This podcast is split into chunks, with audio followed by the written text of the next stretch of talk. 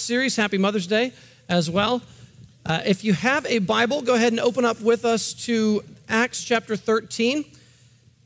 And just so we don't end up spending uh, the rest of our lives working through, I mean, because if we're going to go through the whole Testament in order, we would spend a, a years going, looking at God's providence and everything there is to see. So we're, we're limiting ourselves and we're going to uh, try to go through a crazy amount of material just today. And then next Sunday, Lord willing, we'll pick up with some major topics. Uh, those will be topics such as God's sovereignty over nature and natural disasters, God's sovereignty over Satan and demons, God's sovereignty over birth and death, God's sovereignty over even sin itself, all, these major issues that are coming up. So, Lord willing, we'll start working through those topically uh, in weeks to come. But this is going to be our last week, sort of working in order through the Old Testament. And so we've got way more to cover than we have time to cover, but we'll see how far we can get. So, um, Greg, uh, can you pray for us and then we will just dive in? Yeah, let's pray. Father, what a privilege we have been given to uh, be called the people of God. Uh, Lord, we know it is only because of Christ, because of his perfect life, his substitutionary death, his resurrection from the dead, his um, ascension into heaven, his current session at your right hand as our high priest and intercessor, and Lord, knowing for sure that he's coming back. It's only because of him, God, that we have hope, that we have life, that we are able to gather uh, right now to study your word. And so, God, we pray that above all, our hearts would be drawn to Christ more. Uh, Lord, we pray for, a, for an abundance of wisdom and clarity as we work through uh, the issue of your providence, uh, your sovereignty purposefully put into action. And God, help us uh, know you better, help us know your word better. Um, and Lord, may all that we look at today further equip us to live in this world and be faithful uh, testimonies for Christ. And we ask this in his name. Amen. Amen. Well, the reason we're in the New Testament to start is because Acts 13 has for us Paul's first ever recorded sermon after his conversion. And this sermon is really remarkable. He gives it in a Jewish synagogue uh, in an effort to win people to Christ. And I, remember how a few weeks ago we looked at Psalm 105 and remember how God was doing all the verbs through the whole long chapter? He sent the hail and he did this and that. This is going to be the same thing, but it's a New Testament version of that. And just watch how God is the one doing all the actions basically throughout this message. So, uh, Acts 13, starting in verse 16 uh, Paul uh, stands up uh, to, to speak to the synagogue, Acts 13, verse 16. So Paul stood up and motioning with his hand said, Men of Israel, and you who fear God, listen. The God of this people, Israel, chose our fathers and made the people great during their stay in the land of Egypt. And with uplifted arm, he led them out of it. And for about 40 years, he put up with them in the wilderness. And after destroying seven nations in the land of Canaan, he gave them their land uh, as an inheritance. All this took about 450 years. And after that, he gave them judges until Samuel the prophet. Then they asked for a king, and God gave them Saul the son of Kish, a man of the tribe of Benjamin, for 40 years. And when he, that is God, had removed him, he raised up David to be their king, of whom he testified and said, I have found in David the son of Jesse a man after my heart who will do all my will. Of this man's offspring, God has brought to Israel a Savior, Jesus, as he promised. Before his coming, John had proclaimed a baptism of repentance to all the people of Israel, and as John was finishing his course, he said, What do you suppose that I am? I am not he. No, but behold, after me one is coming, the sandals of whose feet I am not worthy to untie. Brothers, sons of the family of Abraham, and those among you who fear God, to us has been sent the message of this salvation. For those who live in Jerusalem and their rulers, because they did not recognize him or understand the utterances of the prophets, which are read every Sabbath, fulfilled them by condemning him. Amazing sentence. Uh, and though they found in him no guilt worthy of death, they asked Pilate to have him executed. And when they had carried out all that was written of him, they took him down from the tree and laid him in a tomb, but God raised him from the dead. And for many days he appeared to those who had come up with him from Galilee to Jerusalem, who are now the, his witnesses to the people. And we bring you good news that what God promised to the fathers, this he has fulfilled to us, their children, by raising Jesus as also it is written in the second psalm, You are my son, today I have begotten you. And as for the fact that he raised him from the dead, no more to return to corruption, he has spoken in this way I will give you the holy and sure blessings of David. Therefore, he says, also in another psalm, You will not let your Holy One see corruption. For David, after he served the purpose of God in his own generation, fell asleep and was laid with his fathers and saw corruption. But he whom God raised up did not see corruption. Let it be known to you, therefore, brothers, that through this man forgiveness of sins is proclaimed to you. And by him, everyone who believes is freed from everything from which you could not be freed by the law of Moses. Two more verses. Verse 40 Beware, therefore, lest what is said in the prophets should come, to, come about. Look, you scoffers, and be astounded and perish, for I am doing a work in your days, a work that you will not believe, even if one tells it to you. Is that not a remarkable chapter on the providence and sovereignty of God? When Paul looks at the history of the Jewish people, who is the primary actor behind the scenes? It's the God of Israel. He, he is the one raising up Saul and taking Saul down, raising up David, and on it goes. So now let's turn back to the very events that Paul was just speaking of, and let's jump to Joshua chapter 3.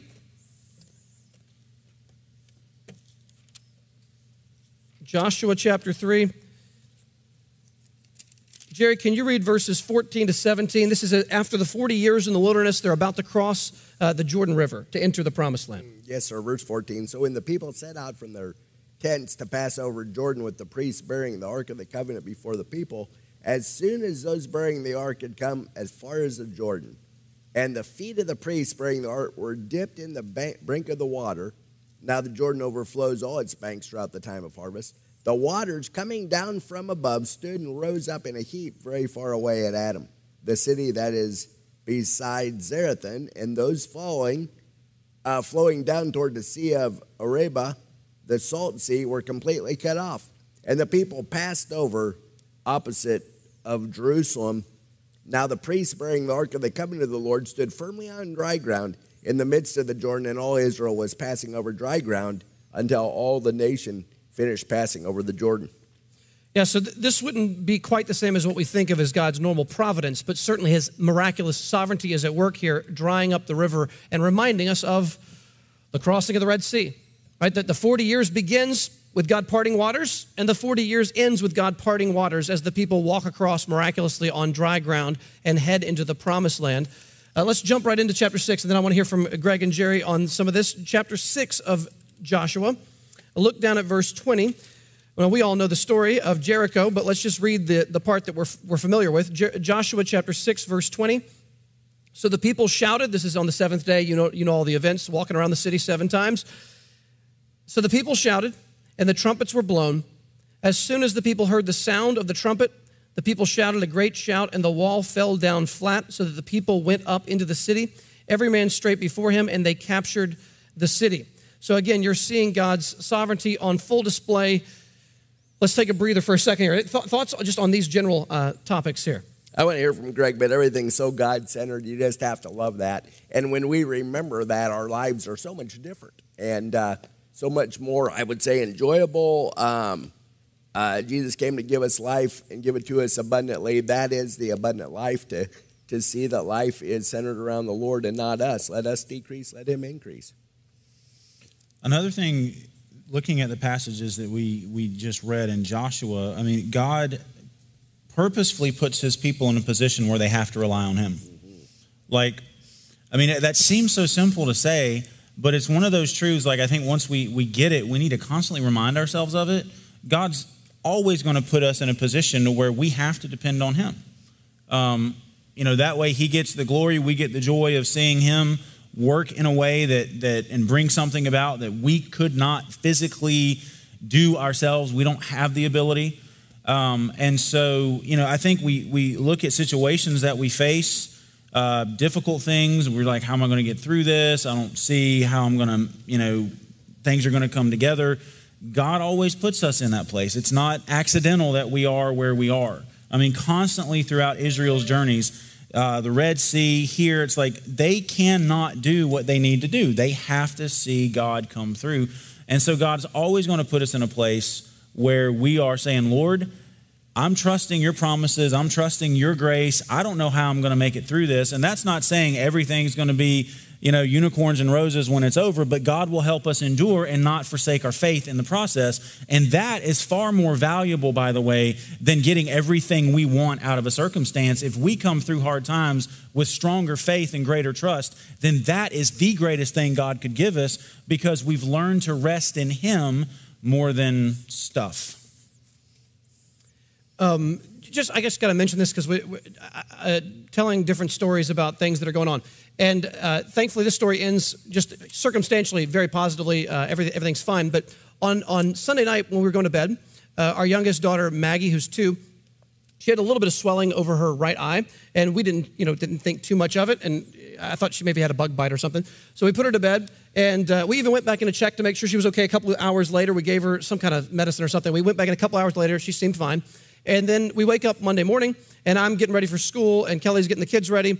And Kelly comes in and is like, Mark, look. And Maggie's eye is swollen, like huge, like completely closed. And, uh, and I thought, okay, I mean, that, that does not look good, but she's going to go to, you know, she's to go somewhere and we're going to get it dealt with in a few hours. It'll probably be fine. So I take off to school with, the, with at least two of the kids, I guess, and uh, I'm getting ready for my class to start. And I go see Jerry out in front of our school building.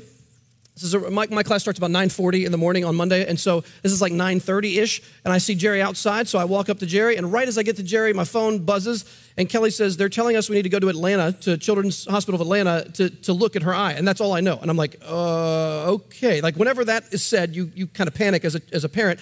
And so um, Jerry's next to me when I'm starting to panic. I'm like, uh-oh, uh-oh. And so uh, I think you, you recommended that I go with Kelly because I'm like, class starts in 10 minutes. I can't just get out of here. But Jerry's like, no, no, you need to go. And I'm like, providentially, I was standing next to Jerry. I would not have thought to do that. I'm like, class is starting. I can't just leave. So Jerry's like, no, go talk to the lady up there in the office. So Miss Laura Boswell, she, Laura says, just go. I will get subs. I'm like, you are a hero. And so I just walk out the door and she gets subs for me. I was so thankful. And so then I, I Kelly comes and picks me up and we drive straight to Atlanta. And on the way to Atlanta, and again, you know, you just you think the worst of every, anything with your kids. So I'm just wondering what could this be? There's a chance it could be fluid behind her eye, which could lead to this and this and this, and we could be in the hospital for days, and we don't know what's happening, and I, I don't know. So uh, on the way to the hospital, uh, you know what we're thinking about? I mean, among a million things we're trying to figure out, the providence of God is what I'm thinking about.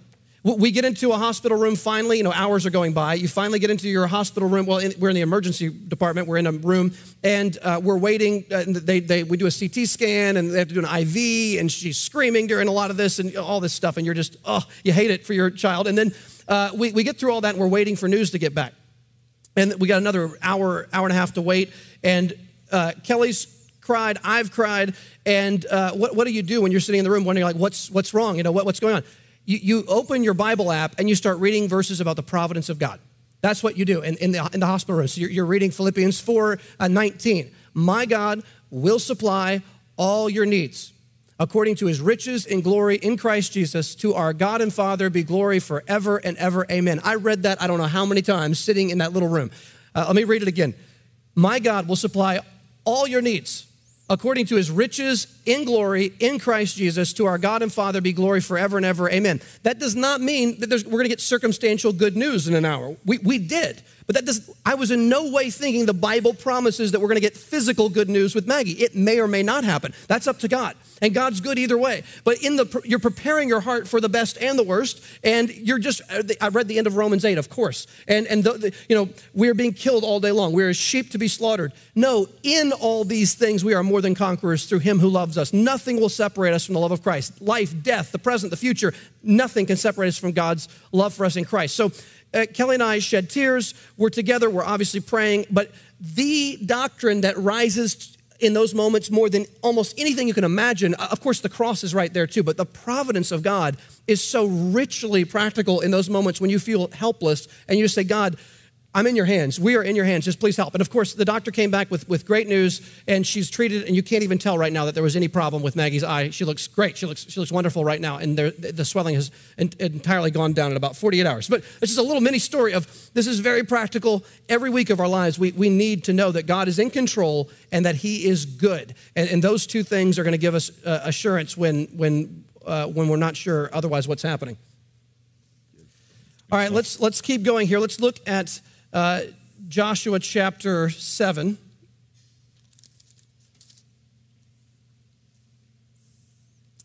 Look at starting verse 8 here.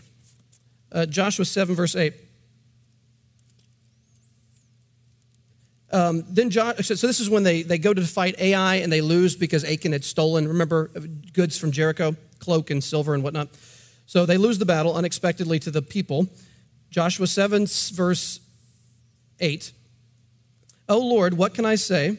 When Israel has turned their backs before their enemies, for the Canaanites and all the inhabitants of the land will hear of it and will surround us and cut off our name from the earth. And what will you do for your great name?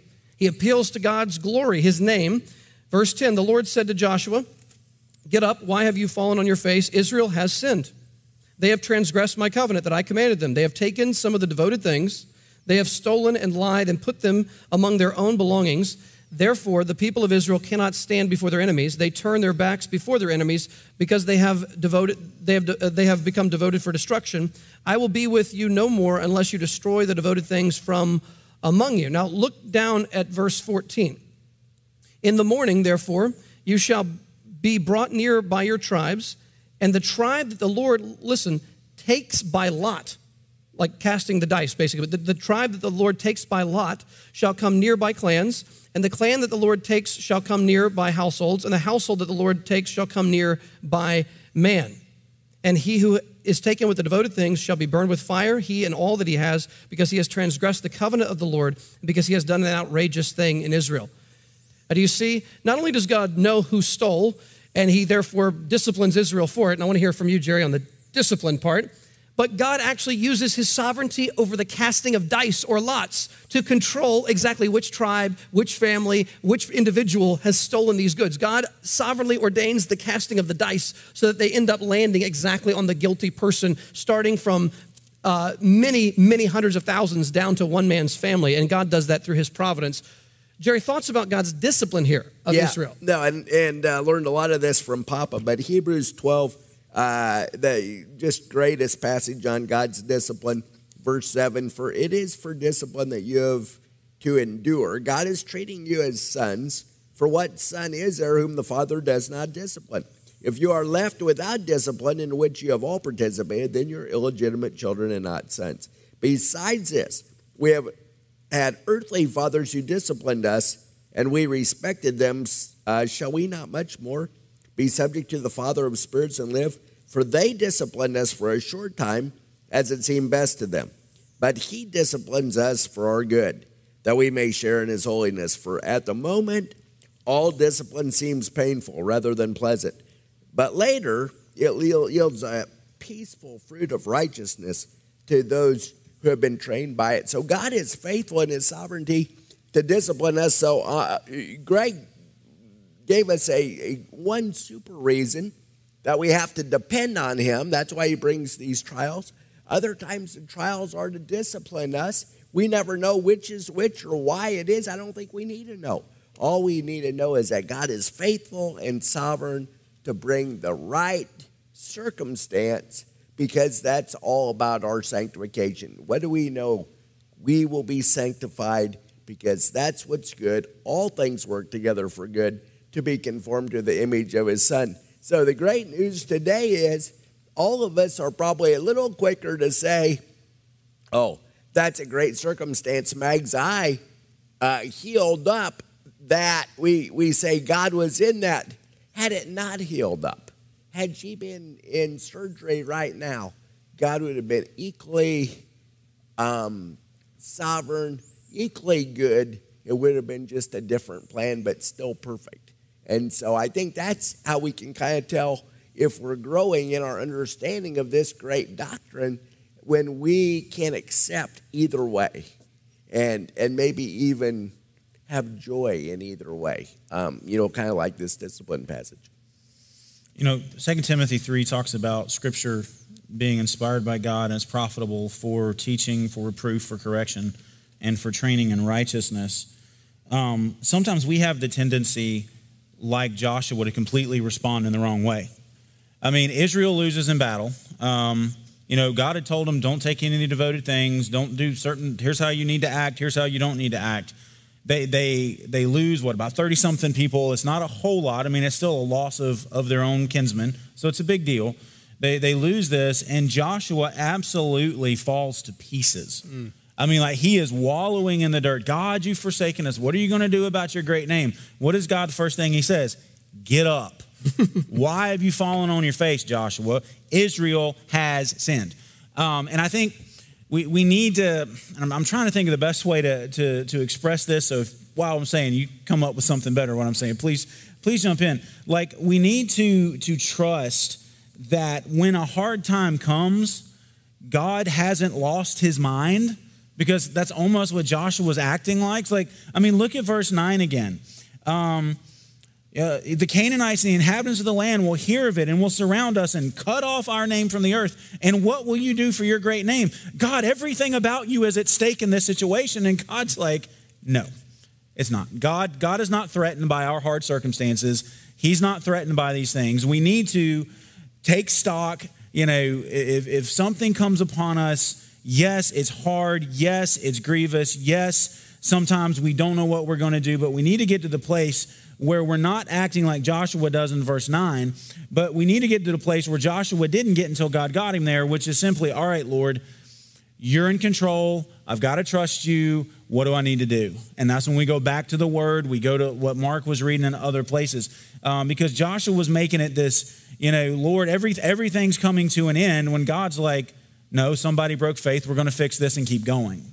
Um, and I'm not trying to minimize what happened to Achan and his family, but it's like, when hard times come, it's an opportunity to draw near to God. It's an opportunity um, to see God's faithfulness, an opportunity to say, God, I don't know how this is going to work itself out, but I know you're at work and somehow you're going to, you're still going to bring glory to your name no matter what.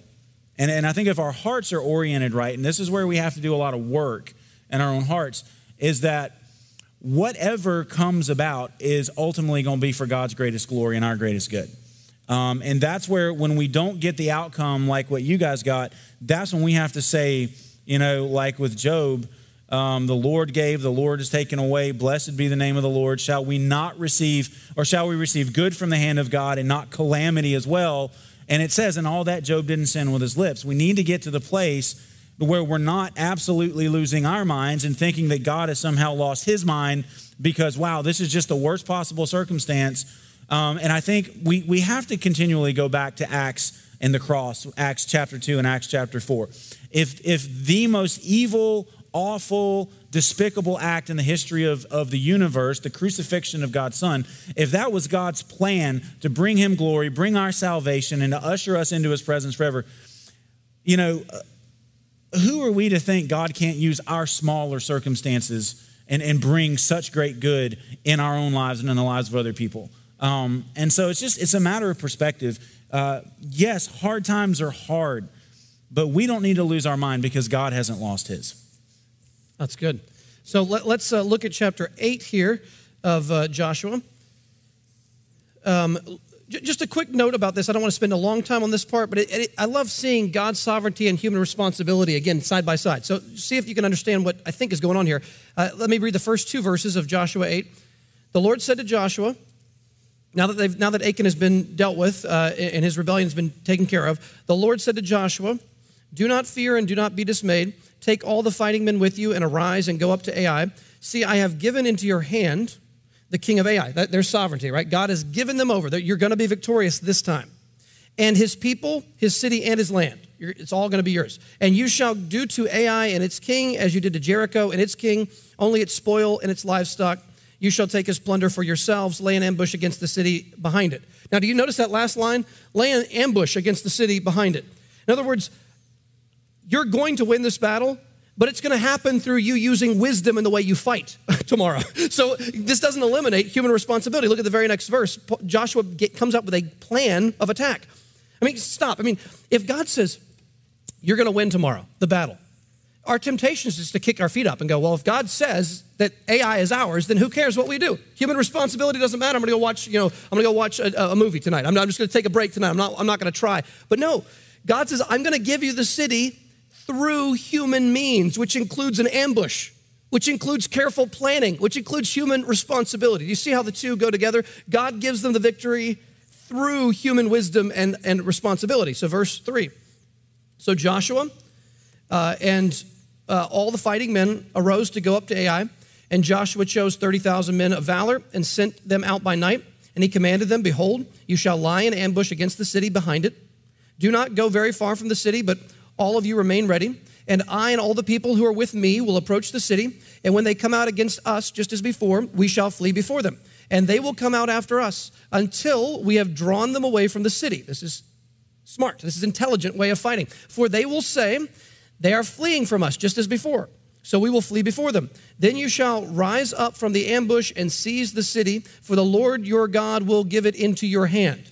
And as soon as you have taken the city, you shall set the city on fire. You shall do according to the word of the Lord. See, I have commanded you. So again, this is like the Lord saying to Paul in Acts 18. Remember when Paul is in Corinth and he's being opposed? And apparently, even Paul could get discouraged. I know it's hard to picture Paul as a human being, but even Paul seemed to be struggling with discouragement in Acts 18. And remember, the Lord appeared to Paul the Lord spoke to Paul. What does he say? Paul, go on preaching. I mean, you know, Paul's in a hard spot when you have to tell Paul, go on preaching. Paul's discouraged to some degree. The Lord says, go on preaching, Paul. Do not be silent. Don't give up. Why? For I have many in this city who are my people. That's a, that's a clear doctrine of, ele- of, of, of election. God says, there are people in this city who are mine, but they don't know it yet. They haven't even heard the gospel yet, but they're already mine. I have chosen them. So, Paul, don't stop preaching. Because when you preach, I'm going to make the word effective for those who are mine, and their hearts are going to melt, and they're, they're going to be moved by the gospel, and they're going to be led to repentance and faith, and they're going to be born again, like Lydia, whose heart the Lord turned to give heed to Paul's message. Then what's going to happen? Paul, you're going to have a very fruitful ministry in Corinth. And so what did he do? He stayed for 18 months preaching faithfully, and the Lord led many people to Christ. So Human responsibility and God's sovereignty work together as best friends. They are not enemies. God works through us to accomplish uh, his, his goals. And so, similarly, here, he worked through Joshua to take the city of Ai. Reflections on, on this story? All right, let's go to chapter 11. We're in a whirlwind tour today. We're going to go really fast. Joshua chapter 11. This is one of those amazing miracles. I have no idea how the Lord did this precisely, uh, but look at, the, I'm sorry, Joshua 10 think I said the wrong chapter. Joshua chapter 10. And uh, Greg, could you read verses 11 to 14? All right, Joshua 10, 11 through 14. And as they fled before Israel, while they were going down the ascent of Beth Horon, the Lord threw down large stones from heaven on them as far as Azekah, and they died. There were more who died because of the hailstones than the sons of Israel killed with the sword. At that time, Joshua spoke to the Lord in the day when the Lord gave the Amorites over to the sons of Israel. And he said, In the sight of Israel, Sun, stand still at Gibeon, and moon in the valley of Ajalon. And the sun stood still, and the moon stopped, until the nation took vengeance on their enemies. Is this not written in the book of Jasher? The sun stopped in the midst of heaven and did not hurry to set for about a whole day. There has been no day like it before or since when the Lord heeded the voice of a man, for the Lord fought for Israel. And so Joshua returned and all Israel with him to the camp at Gilgal. Now, I have no idea how the Lord did that. I don't know what, what mechanism he used, but that is an astonishing miracle God's sovereignty, even over sun and moon in the sky. And you see that he's the God of all nature. Um, any thoughts on that miracle? But the huge hailstones too. Yes, uh, you gotta love both of those, and in the in the same little account. And uh, and I think when we get to the natural natural disasters in that week, in a few weeks, we'll see more like that. Yes. So Joshua 11. Here, look, look with me at the next chapter. And before I read this, we all know the story of Pharaoh. We just talked about it for a couple of Sundays about the Lord hardening his heart. But there are other stories very similar to that that we're probably less familiar with, and this is one of them. You may know this verse, you may not know this verse, but look with us here. Um, Joshua 11, starting in verse 18. Joshua 11, verse 18. Now, listen to this. Joshua made war a long time with all those kings. There was not a city that made peace with the people of Israel except the Hivites, the inhabitants of Gibeon. Uh, they took them all. They took them all in battle. Now, why did those kings choose not to make peace with Israel? Verse 20 For it was the Lord's doing to harden their hearts that they should come against Israel in battle. Wow. In order that they should be devoted to destruction and should receive no mercy but be destroyed, just as the Lord commanded Moses. These are not verses that we often see in the Bible. We, are used to the Pharaoh one, but th- these verses appear in other places. There's in Deuteronomy a verse just like this one. But let me read that again. It says that the people did not make peace with Israel, so Israel took them in battle. Verse 20, why did they not make peace with Israel? For it was the Lord's doing to harden their hearts that they should come against Israel in battle, that they should be devoted to destruction. I mean, that is astonishing stuff. So, in a number of weeks, we're going to get to God's sovereignty over human sinfulness, and we're going to talk about verses like this in much more detail, Lord willing. But these are really verses that the first time you hear them, you can be somewhat baffled by them. Thoughts about God's sovereignty over even uh, the hardness of the human heart. I mean, it's obvious they're, like you said, they're still responsible. Um, and at the end of the day, when they stand in judgment, they're going to have no one to blame but themselves. Like it, it goes back to what you mentioned. I don't remember. It was months ago now. I think about God's uh, will of command, will of yes. decree, or His sovereign will versus His will of command, His revealed will. Um, you know what God is going to do, or thing. Some of that, like it's just beyond us. Like we we can't step into like the inner Trinitarian discussion between the Father, the Son, and the Spirit to really fully fathom all that God's plan is. We only know what God shares with us. Um, and his, his sovereign plan for every detail from the beginning of history to the end, that's not something that any created being can fully grasp. Only mm-hmm. God can. Um, and so, in his time and in his way, God is going to bring about exactly what he's planned but never in such a way to use some of the old confessions that violates our will or our responsibility or our freedom before God. The same way, like with Joseph's brothers, what they did to Joseph was evil. It was evil, it was uh, by evil intent. Same thing for these people here. Yes, it was the Lord's doing to harden their hearts, but insofar as they are concerned, they did what they wanted to do. And like Absolutely. when it comes to human freedom, and I know we can talk about this later more, like one of the things that is so revolutionary to understand is God does give us the freedom to do what we most want to do. Like that, and there's a whole whole discussion that goes into this, but they didn't do this against their will. Right. When we, whenever we sin, we're doing what we want. We can never claim ultimately the devil made me do it um, we still willingly do it. Satan can influence, he can tempt, and this, that, and the other, but we are responsible for what we do, even as Christians. We are responsible for the decisions we make. And, you know, we might say something or do something and immediately be like, oh my goodness, that was stupid. And upon further reflection, we're like, okay, I shouldn't have said that. But why did we say it? Because we wanted to. Oh, I didn't really mean that. Yes, I did. I wouldn't have said it if I didn't mean it. I might not have understood all that, that I wanted to happen with it, but we say what we say, we do what we do because we want what we want. And so these people here who would not make peace with Israel, they didn't want to make peace. It wasn't like they're sitting there, all right, let's make peace with Israel. Oh, God's making us do different. They didn't want to. And you could have gone with every conceivable reason, even preaching, look, God's in control. He's hardening. Nah, we, we don't want to. We don't believe. They're, they're not going to hear it.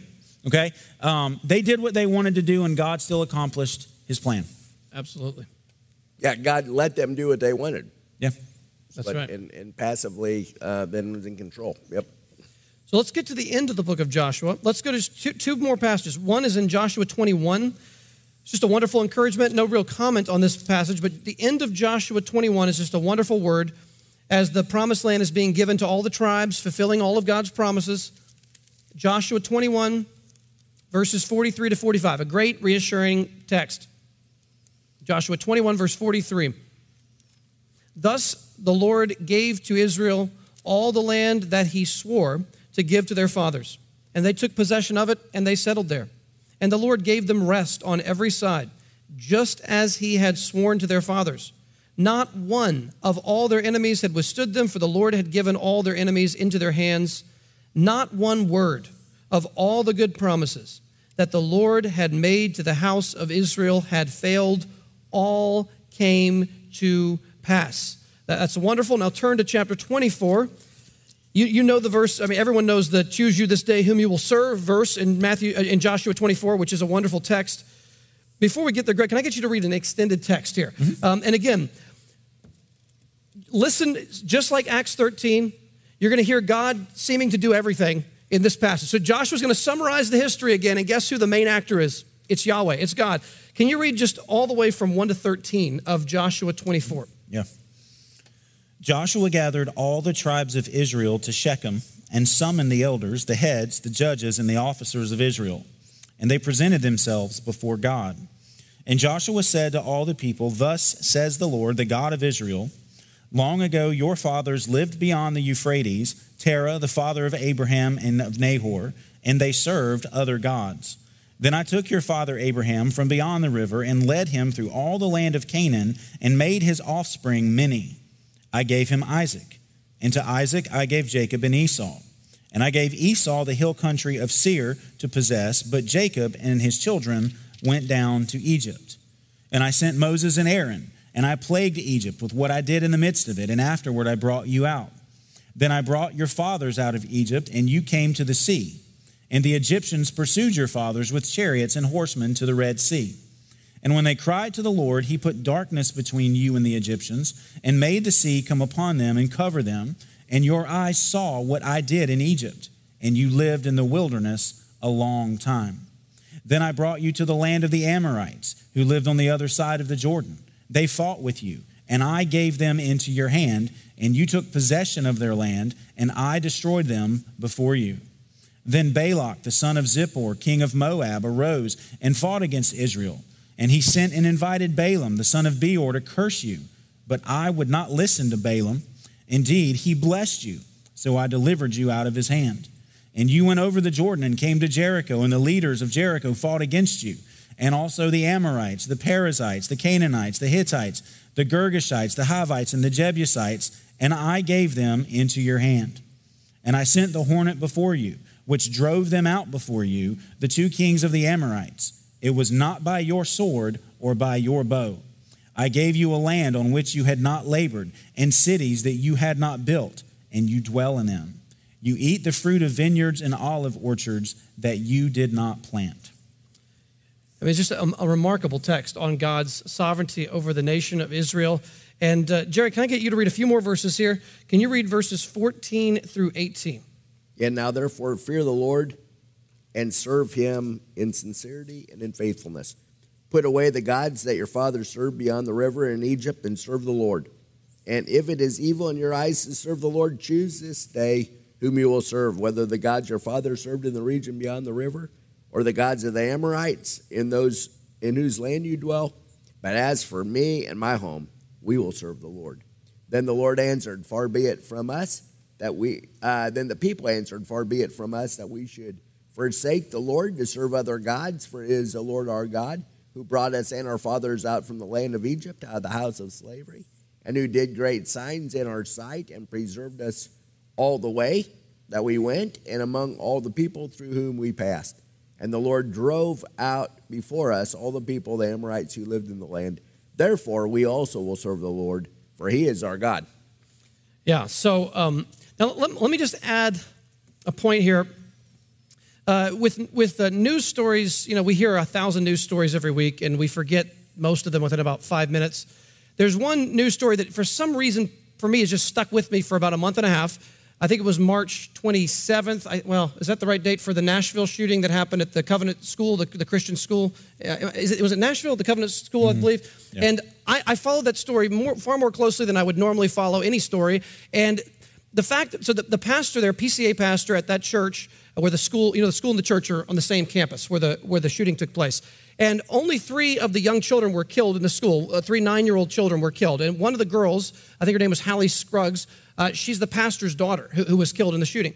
And um, I, I, I, went back and watched some of his preaching, you know, before this all happened. And he had preached on Jesus at Lazarus' tomb, weeping with those who weep at a, at a funeral just a few weeks before this had happened to his own family. And I'd been checking their live stream each week to see when he's going to come back to the pulpit because it's a pretty intense thing to come back after your nine year old daughter is brutally killed. I can't imagine that.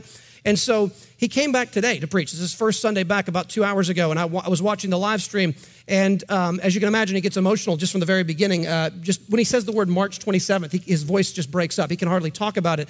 But this is a guy who, based on his own preaching, believes in the total sovereignty of God. I mean, he's a PCA pastor. You kind of have to to get the job. But uh, he, he, believes in the total sovereignty of God. And th- I've heard him preach on the sovereignty of God in the past. And so now you've got the merger of absolute belief in God's providence coming alongside with unimaginable personal pain, right? And you got the, the mingling of those two things. And I, I, don't want anything we ever say to want to sound like we're minimizing the human side of you can believe these doctrines 100%, and that does not mean you are not weeping with unimaginable anguish and grief for weeks and months and probably for decades. Every, I mean, every time her birthday comes for the rest of their life, right? I mean, every time there's going to be some kind of memorial anniversary, every time they're at Christmas or Thanksgiving, they have three sons now who are alive, and their youngest child, this daughter, is gone. And they, they, they he, he said that she believed in Jesus. He's convinced that she is in heaven with the Lord right now. And so he talked about, he said, I have unshakable hope. And he said, and I have immense grief. And he talked about the mixture of the two. And he said, I want you to know that this church, and he's just, again, he was preaching this two and a half, three hours ago at his church on the live stream. He said, I want to know, this church, a large church, you know, he said, you guys have done such an amazing job coming alongside our family, providing meals, weeping with, with us who weep, you know, like being there with us through this incredible uh, tragedy. And he said, there are, there are times where we just need someone to silently sit with us and to just enter into our grief and just be there. And his sermon text was John 19, Jesus on the cross, caring for his mother when she's losing her son, you know, on the cross. And what does he say? John, you know, uh, he says to John, This is your mother, and mother, this is your son. And he's caring for her and those women sitting there at the cross and, and, and loving Jesus in that moment of immense grief as the sword pierced Mary's soul, right, as Luke, uh, Luke's gospel predicted. But just, I, I, don't, I don't want to lose the human dimension here. When Paul is in Philippi, I'm sorry, when he's in Rome writing to Philippi, the letter of the Philippians, Philippians 2. Remember Epaphroditus? Remember this guy? I love this guy. I, we, we will meet him one day in heaven. He's a real person. Epaphroditus traveled 800 miles on Roman roads to get all the way to Paul in a Roman house arrest situation. Remember, he's waiting to see Caesar for two years in Rome. And Epaphroditus finds him, gives him all this money and uh, all this support for physical food that he needs as he's chained to a Roman guard, you know, writing those letters and the prison epistles and stuff. And Epaphroditus apparently gets sick on the way to see Paul. And he draws so, he gets so sick, by the time he gets to Paul, he's nearly dead from illness. And in those days, people did not often recover from serious illness, you often died. Uh, and so this man's laying there sick near Paul. He recovers his health back. And what does Paul say? He says, God was merciful to me allowing Epaphroditus to come back to full health. And he says, He spared me sorrow upon sorrow. And I'm all the more anxious, and he's all the more anxious that you see him again and that you be comforted now that you see that he's back with you again. Paul, who believes in the sovereignty of God as much as any human being who has ever lived. I mean, the man wrote the most important text in the whole of history on God's sovereignty. He says, God spared me sorrow upon sorrow and allowing him to live. And that same Paul knew that if Epaphroditus would have died, God would have had a good purpose for him not sparing him sorrow upon sorrow, but giving him sorrow on, on top of sorrow. But it doesn't get rid of the fact that there is still sorrow. And so I, I, these two things can perfectly co- coexist in the Christian heart and mind. A rock solid belief in God's utter goodness and sovereignty, and immense tears at the funeral of a, of a, of a loved one. Those, those, two things go together. I, I, know we've talked a lot about Liliana uh, uh six months ago, especially, but th- this church, I saw it with, with all of you here. There was no doubt. I, I saw no one uh, saying, like Job's wife, curse God and die. There was, there was no attack on God in this church. I didn't hear anyone undermining God's goodness and his sovereignty in any of that trial, but I saw a whole lot of tears. And those are not contradictions. There was a complete trust and there were a lot of tears that mixed together. And that's because we're human beings, and even Jesus himself wept at the tomb of Lazarus, knowing that what? In 30 minutes, Lazarus would be walking out of that tomb. It did not stop Jesus from entering into the humanity of grief and to seeing what it does to people and, and weeping with those who weep. So the Psalms have a beautiful mixture of trusting God's sovereignty and also expressing lament. And those two things can wrestle together inside of uh, the human heart. It's part of our, of, of our condition. And, and we should not despise tears as if they're less than a total trust in God's sovereignty. No, we trust God and we weep. Th- those things those things go together. We don't weep as those who have no hope, but we do weep with as those who do have, have hope in Christ. We're almost out of time. Greg, let's jump ahead to the to the first Samuel. Remind me, uh, this is chapter, I've got it here, 23. Yes, is that right? 1 let's turn to Samuel 1 Samuel 23. 23. Can you walk us through this, Greg? Yeah, so you guys, um, I'm going to cover a lot of history really quickly. I'm going to trust you know some of this. Uh, before David was established um, as king over all of Israel, the, the previous king Saul was constantly trying to kill him, put him to death. He was chasing after him a lot. David was constantly on the run for his life. Uh, Saul's own son Jonathan actually helped David out. They were like closer than brothers in terms of their friendship. Um, but David is always on the run. You know, he he spares Saul's life a number of times when he could have killed him, and Saul's like, "Oh, I was wrong. I'm sorry, whatever." But then he keeps going after David. Um, you know, so many times Saul is trying to kill David. And, you know, usually David is able to outwit Saul. He's able to, you know, use his cunning, whatever. He has help. This is one occasion when, in terms of like close friends, David's own abilities, he didn't have any of that. Um, and so look at 1 Samuel chapter 23. Look at verse um, 19. Um, it says, Then the Ziphites went up to Saul at Gibeah, saying, Is not David hiding among us in the strongholds at Horesh on the hill of Hachilah, which is south of Jeshimon? Now come down, O king, according to all your heart's desire to come down, and our part shall be to surrender him into the king's hand. Saul said, May you be blessed of the Lord, or by the Lord, for you have had compassion on me. Go, make, make yet more sure. Know and see the place where his foot is, and who has seen him there, for it is told me that he is very cunning. See therefore and take note of all the lurking places where he hides. It's like, make sure this is right. Um, it says, verse 24, David and his men were in the wilderness, um, and then Saul and his men, this verse 25, went to seek him. David was told, so he went down to the rock. Saul heard of it, so he's pursuing after David. And look at verse 26. This is what is interesting. Saul went on one side of the mountain, and David and his men on the other side. And David was hurrying to get away from Saul. As Saul and his men were closing in on David and his men to capture them. Pause. David is out of options. David is about to get caught. There's nothing anyone in Israel can do to help him. And then verse 27 it's because it was as Saul was closing in, a messenger came to Saul saying, Hurry and come, for the Philistines have made a raid against the land. So Saul returned from pursuing after David and went against the Philistines. Therefore, that place was called the Rock of Escape. And David went up from there and lived in the strongholds of Engedi. And the, the whole point is a military maneuver by an enemy is what saved David's life. How in the world could the Philistines attack at the right time, at that time? Only by God's providence, by his intent to save David. There was no earthly means in the immediate vicinity by which David could deliver himself. He wasn't going to be able to do it. He didn't have any extra help. Him and his men were not going to be enough this time. Saul finally had him, and then God sent the Philistines to attack Israel. And by God's grace, this unfaithful king was actually faithful in this moment to go lead his people in battle. So he went off to fight the Philistines, and David got away. And it's just one of those things. I remember reading this. Uh, I, you know, I think I've encouraged you guys. I don't always read in the book. I'm listening to the Bible. That's how I do my read through a lot of times. I remember reading this. I, t- I texted them. I was like, this is amazing for providence.